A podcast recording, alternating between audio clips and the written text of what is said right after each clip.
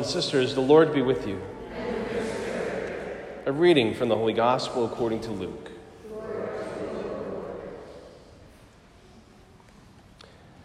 Great crowds were traveling with Jesus, and he turned and addressed them.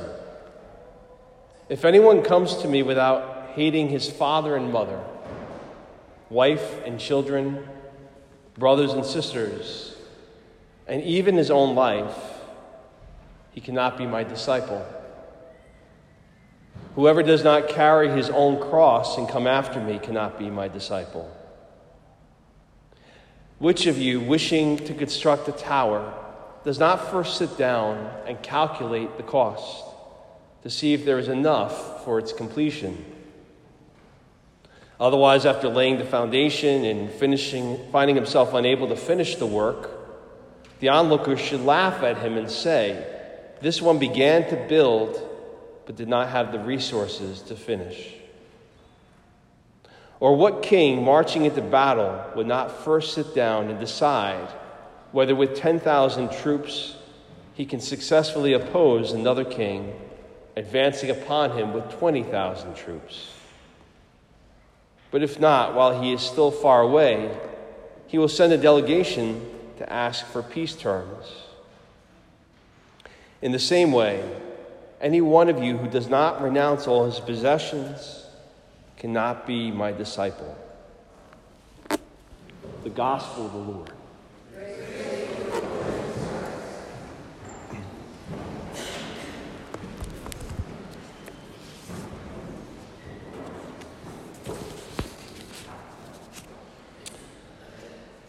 A couple summers ago, one of the great crazes among the students at Montclair State University, where I serve as the, the chaplain, involved Justin Bieber sightings.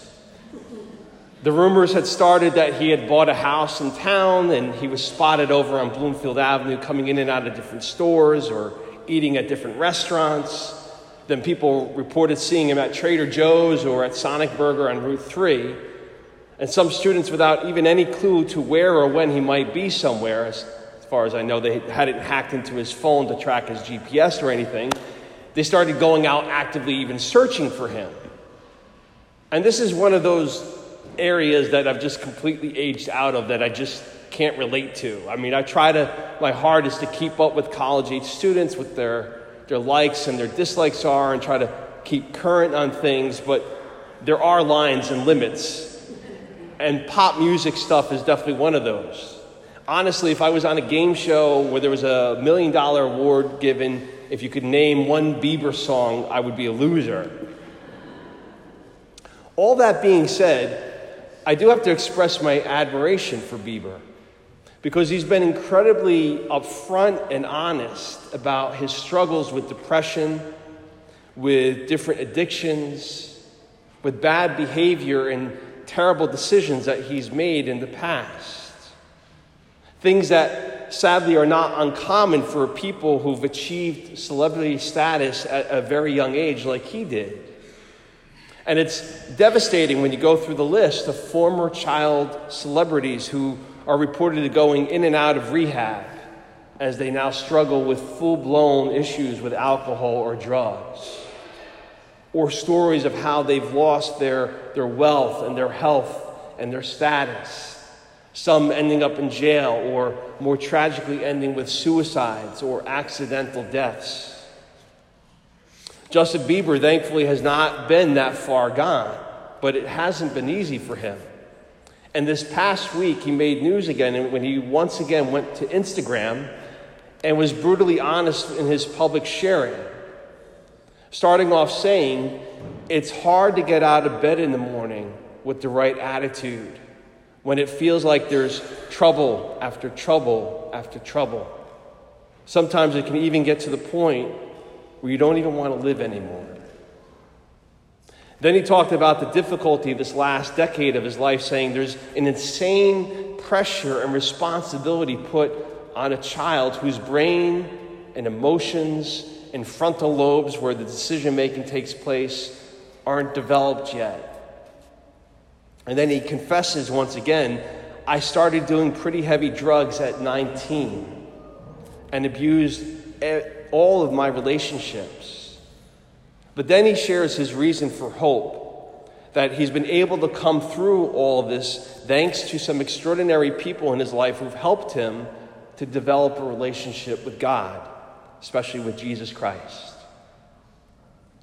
So often, different celebrities who become infamous for some bad behaviors or controversies or criminal activities will talk about finding Jesus. And then they'll say a, few things that could have been scripted by a public relations expert to help spin all those negative stories into a new direction. But reading Bieber's note, you hear of a 25 year old who's faced more ups and downs than most of us can ever imagine. And he's casting a light into the struggles that many of his generation are dealing with, whether it be depression or addictions or self doubt and negativity about themselves. And he's not simply putting himself out there as a, as a major success story that since finding Jesus, that was the answer to every one of his problems, and he's never had another bad day.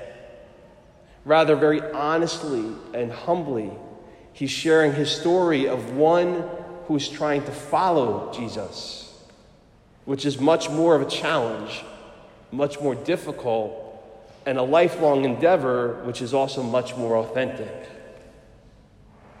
And that's an important distinction for us to make the difference between finding Jesus and following Jesus.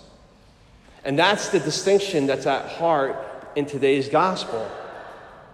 Throughout the gospels, we encounter stories of thousands upon thousands of people who come out to hear Jesus preach or see him perform a miracle or just to catch out with all the buzz there was about him. But when he would start talking about what it meant to follow him, a vast majority of them leave. The miracles might have been cool, the preaching might have been awe inspiring, but following him, Jesus sometimes seemed to be asking too much. And today's gospel would definitely be one of those times. Jesus starts off with that quote that's as jarring now as it was 2,000 years ago. If anyone comes to me without hating his father and mother, wife and children, brothers and sisters, even his own life, he cannot be my disciple. That sounds really harsh. I mean, I'm an Italian mother's boy. no one's going to tell me to hate Ma Chern, okay? So that right away catches my attention, which is exactly what Jesus was trying to do here. He's not rewriting the Ten Commandments where we've been told to honor our mothers and fathers. He's using exaggeration to grab our attention because he's about to tell us something that's central to being a follower of his. And that is that Jesus Christ alone is the most important thing in our lives as a follower. That nothing can distract us from our role as followers of Jesus. And everything else in our lives has to flow from that. Being his disciple has to affect everything how we are at work, how we treat our neighbors, as annoying as some of them might be, or people that are stuck in the same traffic as we are, or our parents or our families. It has to affect how we work, how we spend our time, all of our relationships. And that's difficult. At most, the world will tolerate people going to Mass on Sunday and keeping that to ourselves. But following Jesus forces us to open our minds to recognize that the things that are going on in the world around us and the things that our society or our culture or our institutions might say are good or unacceptable, in light of our following Jesus, are actually contrary or different, or dare we even say evil. That's difficult, and it has been from the very beginning. For example, in that second reading today, St. Paul tells a friend of his named Philemon that even though slavery was an acceptable thing in society at that time, that because Philemon is a follower of Jesus, he has to take his slave Onesimus and to love him as a brother. Following Jesus was causing Philemon to see Onesimus no longer as his property, but as a person. Someone like himself, made and created and loved by God and redeemed by Jesus Christ. That's a dramatic, life changing moment for both men, which no doubt had ripple effects on many others of that time and space to perhaps look at that evil institution of slavery in a whole new light. A good fact for us to remember that in the United States, our end of slavery and the birth of the civil rights movement, all those things came through the efforts of men and women who were following Jesus as well. For Justin Bieber, you can hear and see how he's had this dramatic, life changing moment and is now trying to follow Jesus and continue to guide and direct him. He's trying to see the blessings and the gifts that the Lord has blessed him with, and to let that change how he lives and acts as a celebrity who's constantly in the spotlight, as well as how he acts as both a, a husband and as a son. And we should pray for him that he's able to persevere and continue to respond to the grace that has begun that good work in him, especially since there are so many forces of evil that really want to see him fail. But what is it for us? How is following Jesus going to make us somewhat uncomfortable right now? Because we know in our, our heart of hearts that that's going to require us to change the way that we act. Or it might mean that we have to see things differently. Or we might appear to be different to the world around us. Because that's the choice, that's the challenge that we're going to face each and every day. Are we going to be one of the many who claim to have found Jesus? Like we know who he is, we've heard stories about him, we kind of look at him as an obligation that we have to check off a box here and now to remain in good standing?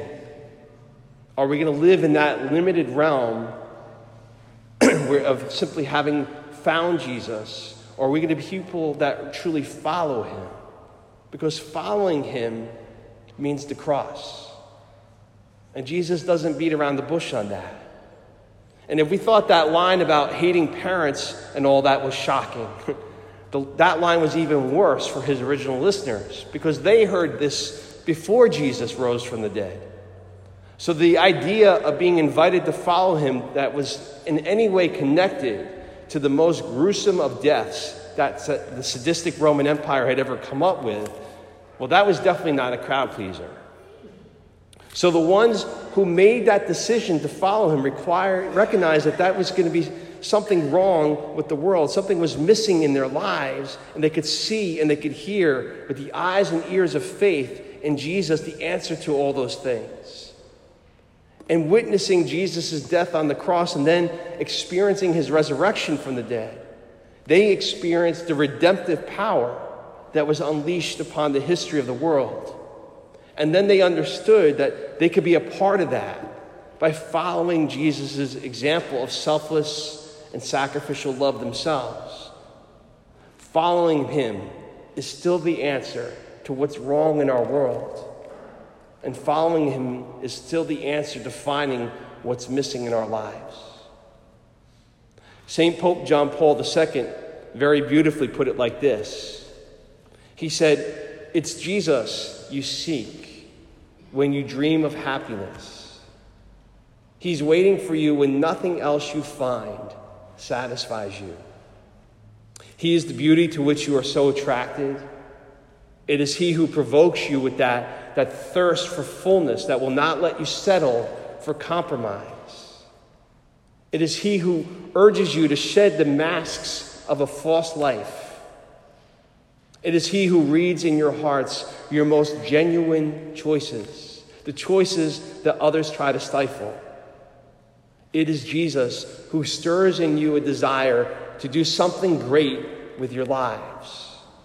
The will to follow an ideal, the refusal to allow yourselves to be ground down by mediocrity, the courage to commit yourselves humbly and patiently to improving yourselves and society, making the world more human and more fraternal. May you and I be courageous enough to answer Jesus' invitation and to find in it the fulfillment that our hearts and souls seek, the true peace that every heart and soul truly desires.